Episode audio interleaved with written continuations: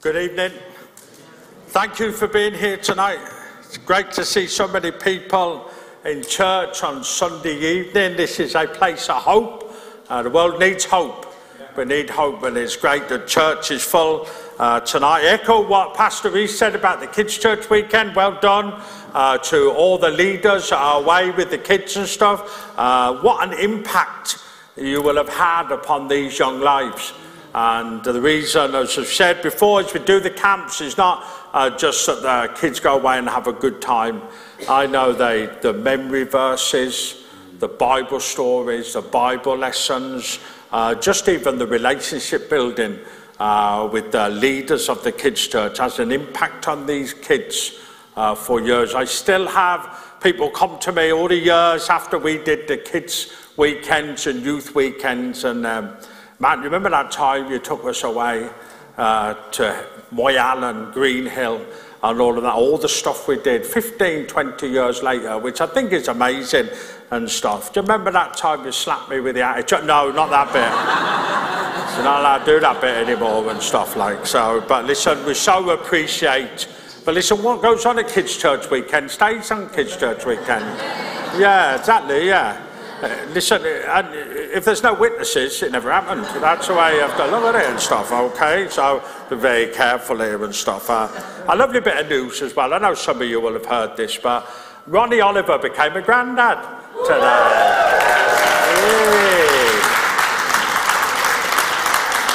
A little baby boy, Easton, six pound two ounces. That's just for the women. The women always like to know the weight, don't they? Six pound and two ounces and stuff. So uh, Ronnie has been grinning from when he turned up to church this morning.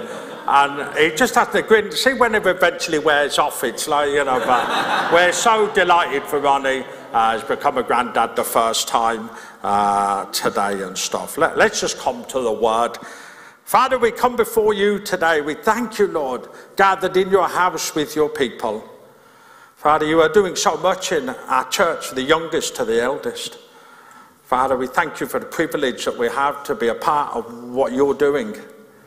And Father, as we come tonight, we come around your word and as we pray every Sunday, Father, let your word have an impact upon each and every life in this place. Father, as you move by your spirit, your word is living, it's active. It's not a dead word. It's not a word that was relevant for a long time ago. That, Father, it's a word for today because you still want to speak to each and every one of us. And so, Father, we just thank you as we come around your word. We allow you, Lord, to have your way in this place. In Jesus' name, Amen. Continuing on with our series through Matthew, if you were here uh, this morning, uh, Tim did an excellent job of starting us off the beginning of chapter 10. Chapters 10 to 12, as we heard this morning, is two themes it's a theme of uh, Jesus the person and the mission that Jesus has. Matthew is writing about the kingdom of God coming. And this morning we heard about uh, how he gets ready to send the disciples out because there is a message uh, that, that needs to be shared with the world. There's a message that needs to be spoken. Up until the point of Jesus, this point in chapter 10, Jesus has done the teaching and the preaching. He's done the miracles to reinforce his teaching. Uh, and we've been looking at that over the last few weeks, the impact that Jesus has on people's lives, individual lives.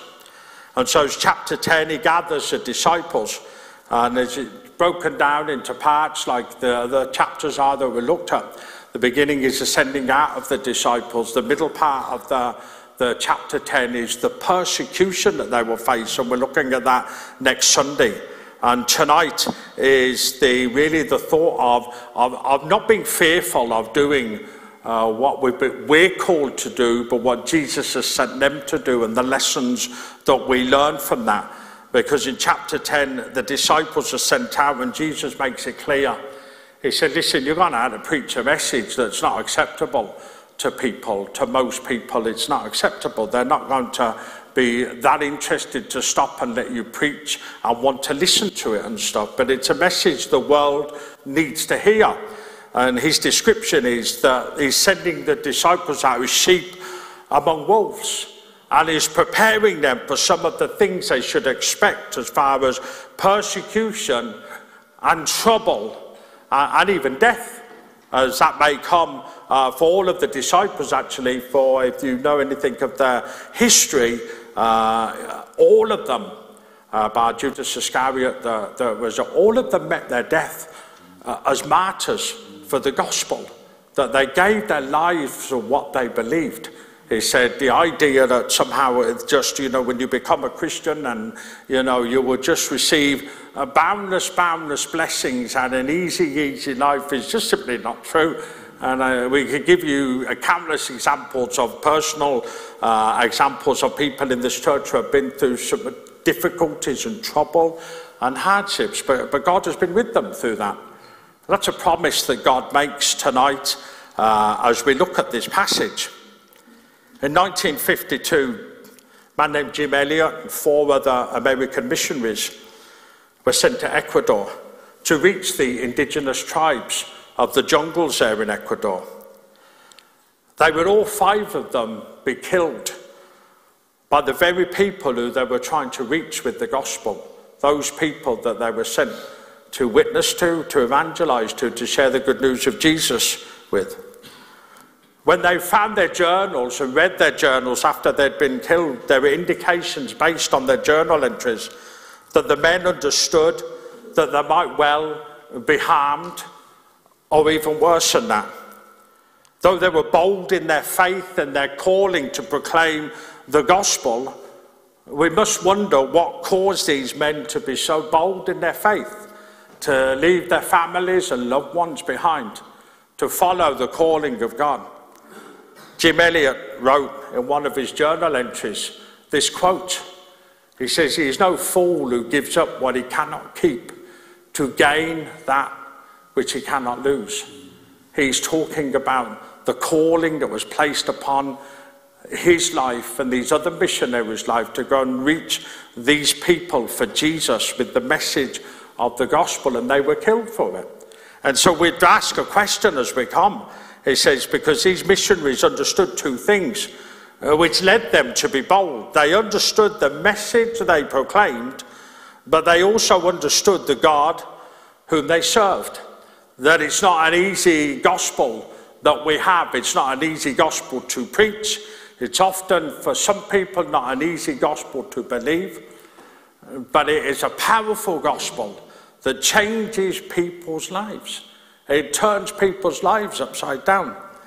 Uh, but the gospel is this, and we have to understand this from the outset here that the gospel is a sending and a proclaiming message. It's a public message. In our nation tonight, we are afforded the freedom of doing this, of you have the freedom to come to church, to worship, and you have the freedom to sit and listen to the preaching of the word. And hopefully you'll stay to the end. I have the freedom to proclaim the gospel, to preach about Jesus Christ. We have that freedom here. He says, now that doesn't happen around the world everywhere in every country, as we know. And as we come to the story here, we must understand that the message that we have is a public one, it's not a private one. It's not something that we are to keep secret and hidden as though it would be for a select few. Church is the only organisation, when you look at it, when all of us, as we, I look out tonight, and you maybe look around tonight, that all of us from all these different backgrounds, all these different countries, all these different experiences, all these different educational, intellectual abilities, we, we all gather together. Uh, we have one thing in common, and it's Jesus Christ because at some point in our life we heard the public proclaiming message of Jesus and how it can change somebody's life and we accepted it and it changed our lives.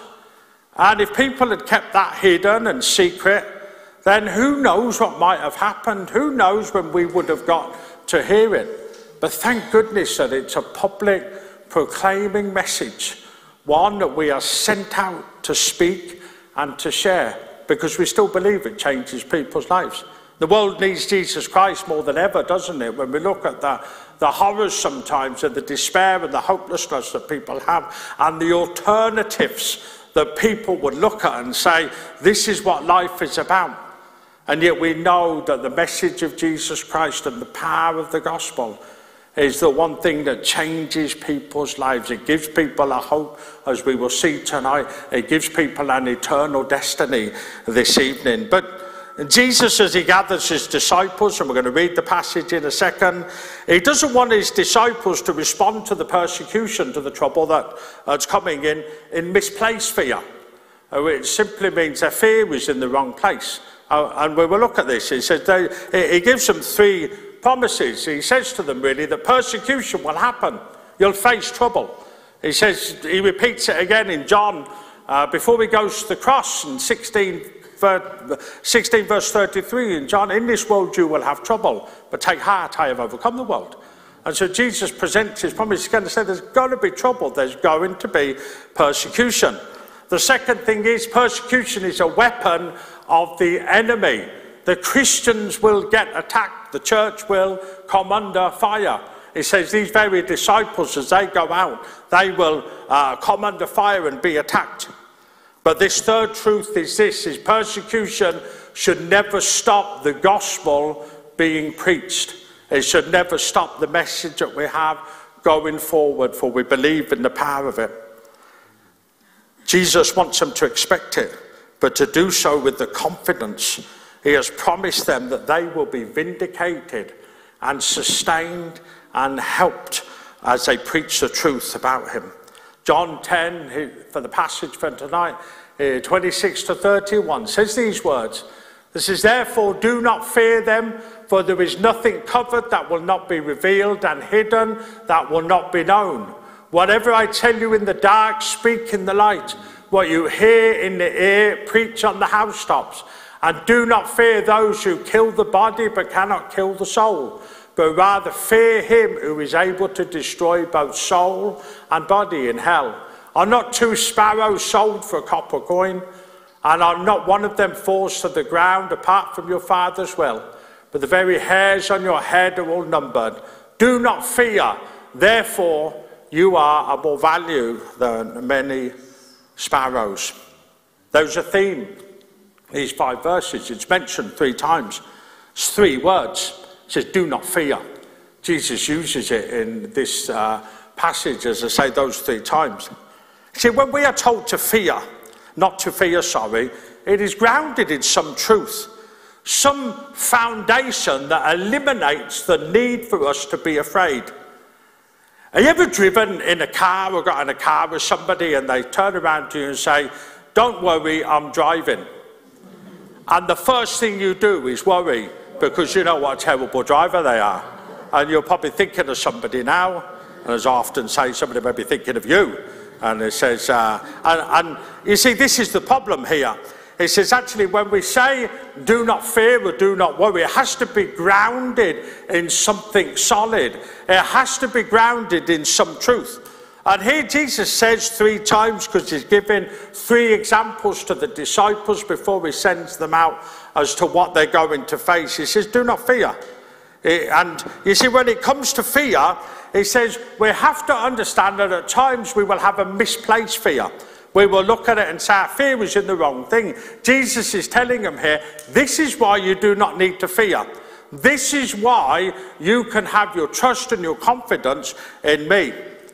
Jesus is describing often what the Old Testament calls the fear of the Lord. It's not terror or panic. Often people have described it as a, as a healthy kind of fear, almost a, a reverence for God, uh, almost that, that respect that says, well, actually, you know, God is free to do whatever it is that he wants to do. The godly fear involves that. And, and, as I say, we would call it reverence, and we acknowledge that God can and do, do, will do what He pleases because He is God. He does not answer to us. We do not reason with Him or negotiate with Him. When Jesus sends them out here, He gives them the three reasons why they need not to fear as they share the gospel, as they go out and reach people for Him.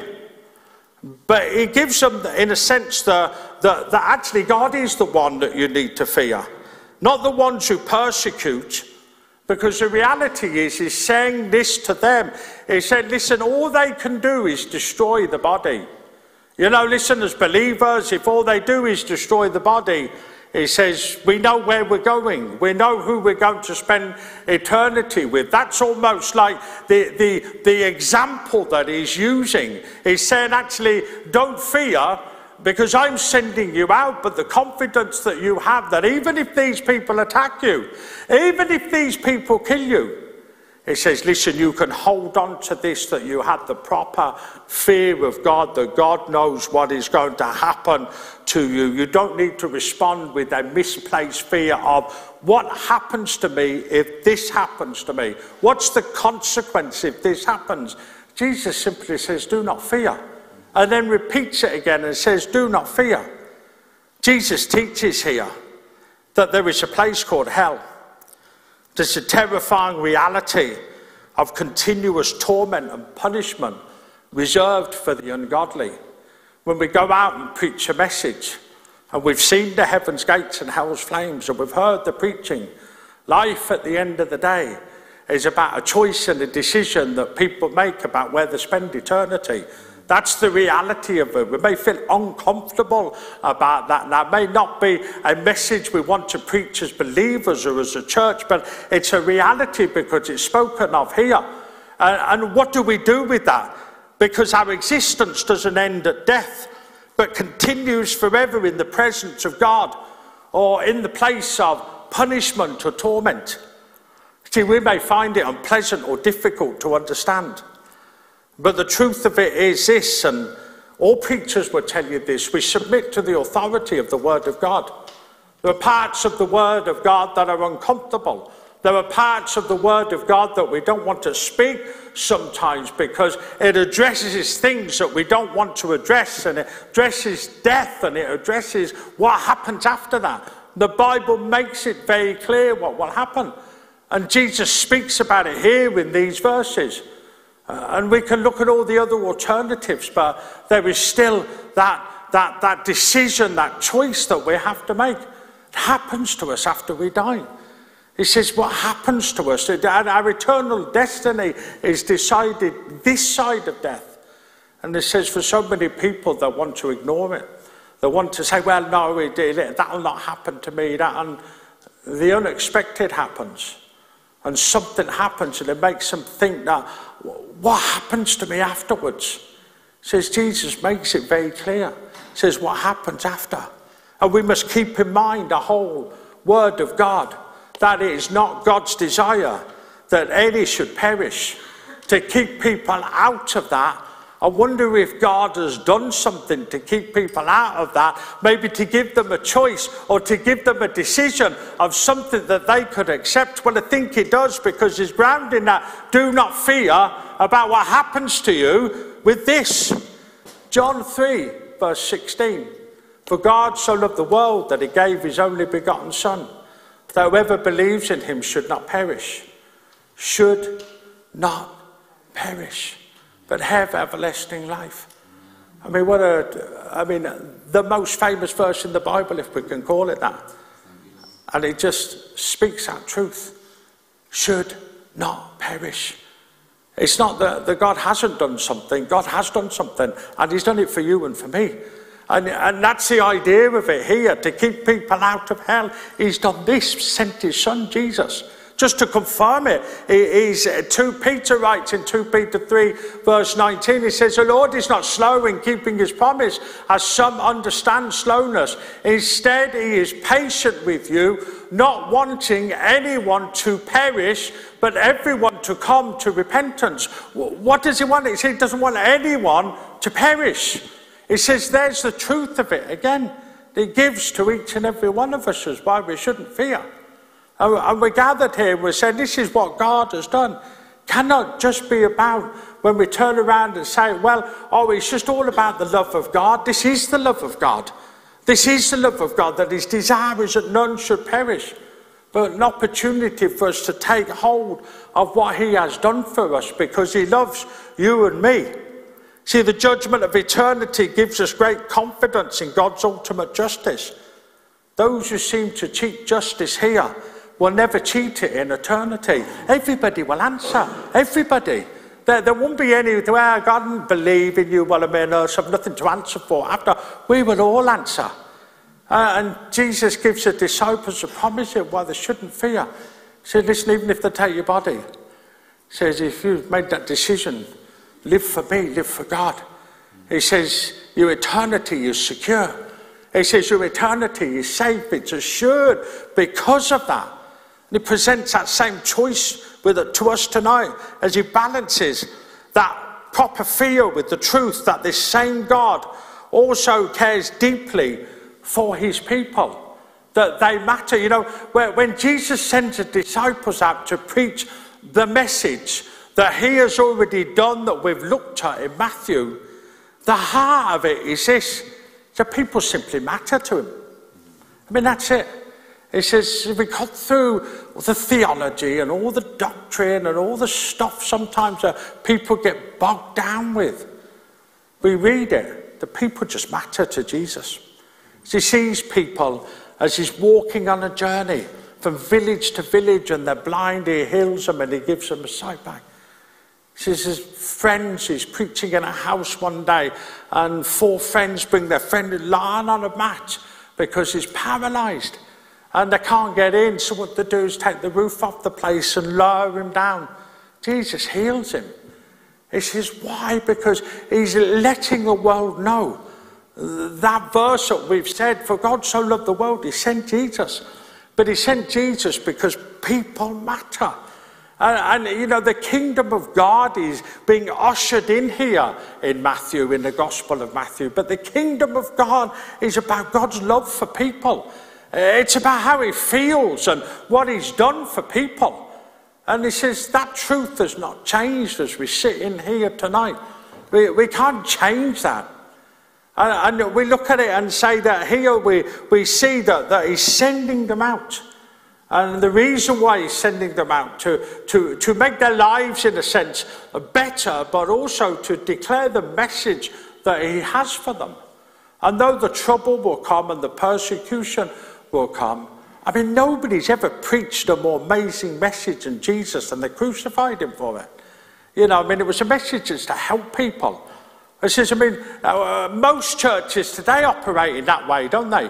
You genuinely want to help people and, and share Jesus with people because they've witnessed how Jesus has changed their life and your life. And, and they want to share that with people who don't know Jesus yet because believing that what he's done in my life and your life, he can do in their life. I mean, none of that makes sense, but, but it does make sense in a sense, if you sense what I'm saying. All right? he says that's the truth of it. Christ adds here that this proper relationship with God does not rest solely on the fear of God's power to destroy. It springs from this confidence in God's care. Christians should trust Him because He is watching and aware of them and will provide for them regardless of the circumstances and situations they face. Oh, I would love it. Had the day I got saved when I was 21 in 1993. And at that point, when I got saved, I thought to myself, that's it. Life will be easy now. There will be no more challenges. There will be no more times when I will question my faith or doubt. There will be no more times when bad things happen to good people. I will wonder, God, what is it you're doing? There'll be times in my life that we will look at, as you will look at, and say, God, would you just give me an explanation? Would you just give me the reason? Would you just give me an answer? And he doesn't. But he's still in control. Because above all of the answers and the explanations and the reasons, I know the care that he has I know the concern that he has. I know who I belong to. I know who you belong to if you put your trust in. Because this truth uh, that stands out as it comes through this passage is this God does not love us because we are valuable. We are valuable because God loves us. He says that's the truth of it. He says when Jesus gathers the disciples to send them out, sending them out to share a message, tell the world that, that God loves them. This is how they'll know that God loves them because He'll meet their need and He'll heal them and He'll touch them and He'll set them free. He says, This is what Jesus has come to do. He said it from the beginning set the captives free, claim freedom for the prisoners, light, you know, to move people from darkness to light, all that stuff that He was going to do. But He moves on then, and Jesus says, He simply says, Well, you're more valuable than the sparrows. He said, Why did you say sparrows? I mean, he could say any. I mean, the sparrow. And so I thought to myself, I thought, I'll do what every good Bible student does when it comes to find out what it means. I'll Google it. So uh, I Googled it and said, why a sparrow? And the sparrow was the most worthless of birds. It was the smallest bird. Somebody described it as when you cook them, it was like the modern day buffalo wings, if you know what I mean. Yeah, See, some of you understand that. Some of you always understand the food illustrations. And anyway, so sparrows are very small bird, but it, it was like the cheapest bird. It, it was like the smallest, the cheapest. It was for those people who were really the poor of the poorest, those people who were the bottom uh, rung of society. And it's an example used here. Simply says to the people, you're more valuable than the sparrows. Huh? says, more valuable than the sparrows. says, God takes care of these, the smallest, tiniest, most worthless birds. Not one of them falls to the ground unless it's God's will. How much more does He love you and care for you? It's not about bumping up our self esteem. It's not about giving us confidence in, in a sense other than how God feels about us and what God has done for us. But Jesus uses the example to show the value that's placed upon us by God. But he does it again when he refers to God as your Father. And he makes it clear to the disciples that God sees them as his children. I mean, wasn't that wonderful? The worship there, just that's a couple of songs. I am a child of God. What a declaration.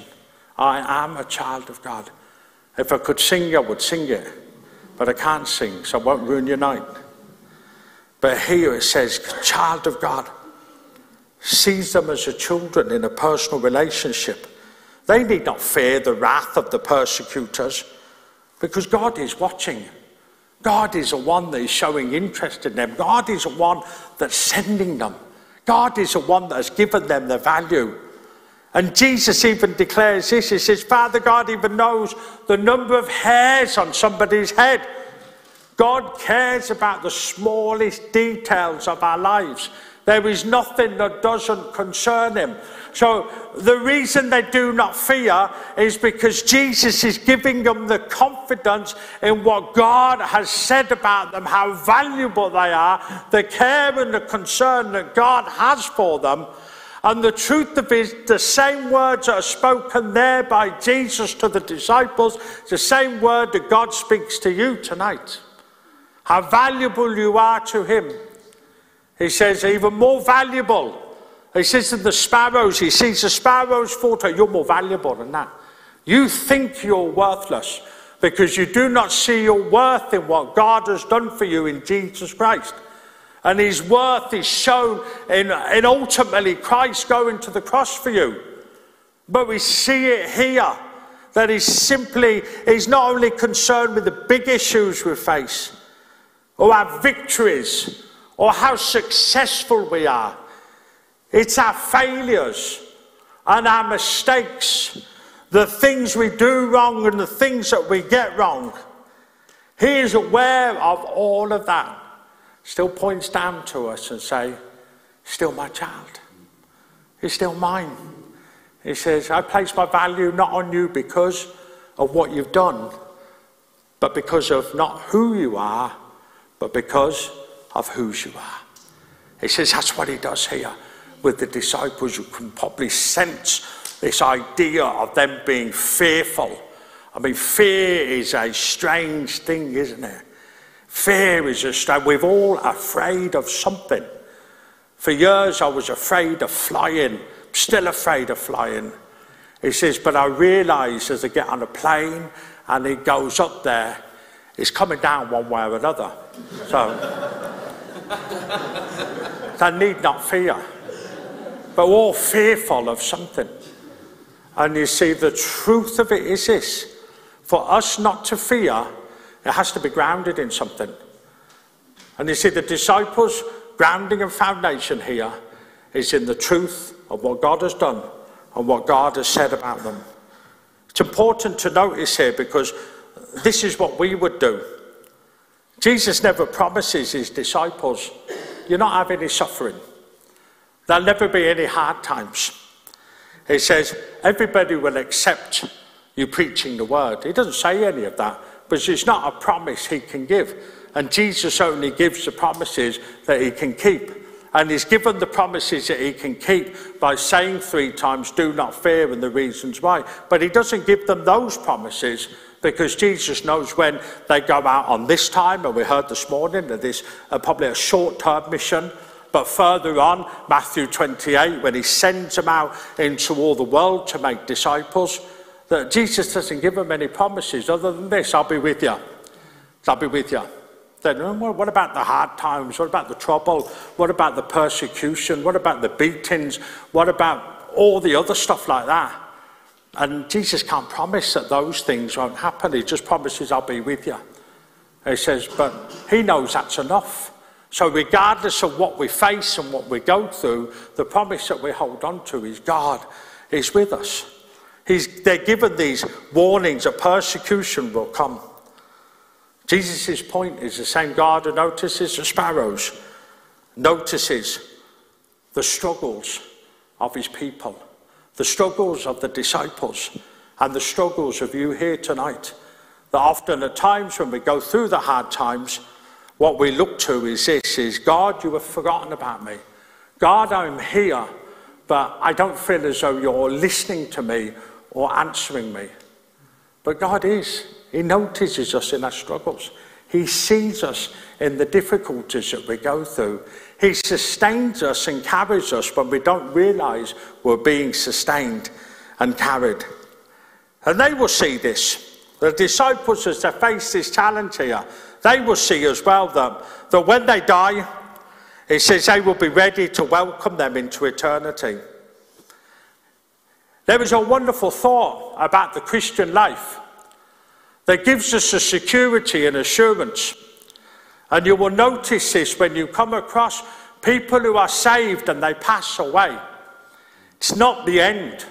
It's not the end. There is a glorious hope and a truth spoken of, of where they will go to after they die because of the decision that they have made about their eternal destiny this side of heaven.